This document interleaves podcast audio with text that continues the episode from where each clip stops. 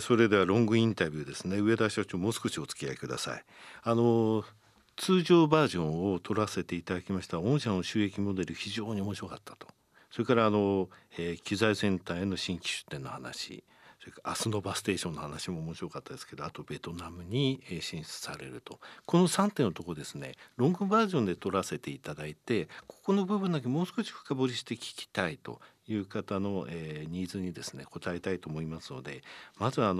収益モデルからもう一度重なる部分あって構いませんので、お話しください。はい、当社の集計モデルには特徴がございます。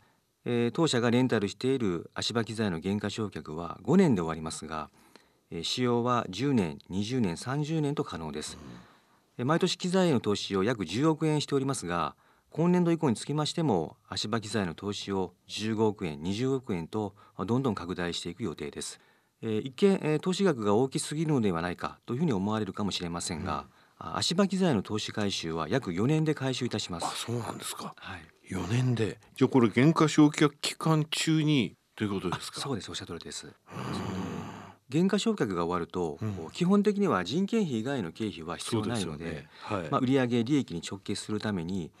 投資回収フェーズが終われば利益は大幅に向上いたします。そうですね。けど10億円ってね、それから今年の15億円考えてみたら毎月1億円買ってるんですよね。あ、そうです、おっしゃる通りです。はい、なるほどね。ただそれ4年で回収できてしまってっていうと、本当にもう撫でたくなるような資産ですよね。なるほど。はい、はい、ただ現在市場ニーズに十分お答えできていないので、はい、今後ですね、足場機材の保有量が増えれば増えるほど売上利益につながります。はい、ただちょっと今鋼材価格とか上昇してますでしょ。はい、ここの部分ってやっぱり値上がりってしてるんですか。そうですね。前期と比較して2割ほど足場機材の仕入れ価格が値上がりしております。なるほど。購入はですね、足場業者様にとって負担が大きくなることから、今後は逆にですね、足場への購入からレンタルへの移行が加速することが予測されています。なるほど。じゃあレンタルっていうところでいくと、そのマーケットはちょっと拡大するっていうことを意味するわけですね。そうですね、少し追い風になっている。なるほど。はい、御社も買わなくてはいけないんですが、実際買って進めようと思ってた他の会社さんはレンタルにするしかないという状況も出てくるってことですね。はい、なるほど。2つ目ですね、はい、新規出店の機材センターの部分ですね、こちらの方をお話しいただけますか。はい、昨今ですね、地球温暖化に起因する自然災害の増加による復興・復旧、リフォームや修繕工事等で、全国から足場機材のレンタル需要がございます。これらの社会課題をいち早く解決するためには、足場機材の保有量拡大に加え、近くでいつでも安心して借りていただける環境を整備し、全国各地に機材を提供する機材センターの新規出店が必要不可欠となります。はい、その社会的なニーズにお応えするために、今期佐賀県の鳥栖と栃木県の上三川に機材センターを新規出店いたします。これまだ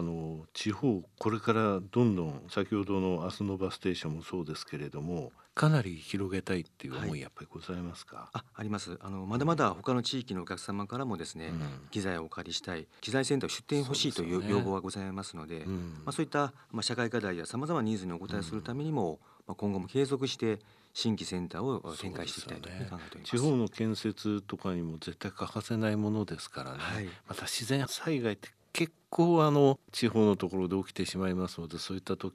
の速やかな復興復旧のためにもってことですかね。はい、さて最後に今回、海外進出のまずは足がかりとなるベトナムですね。はい、このお話をお願いします。はい、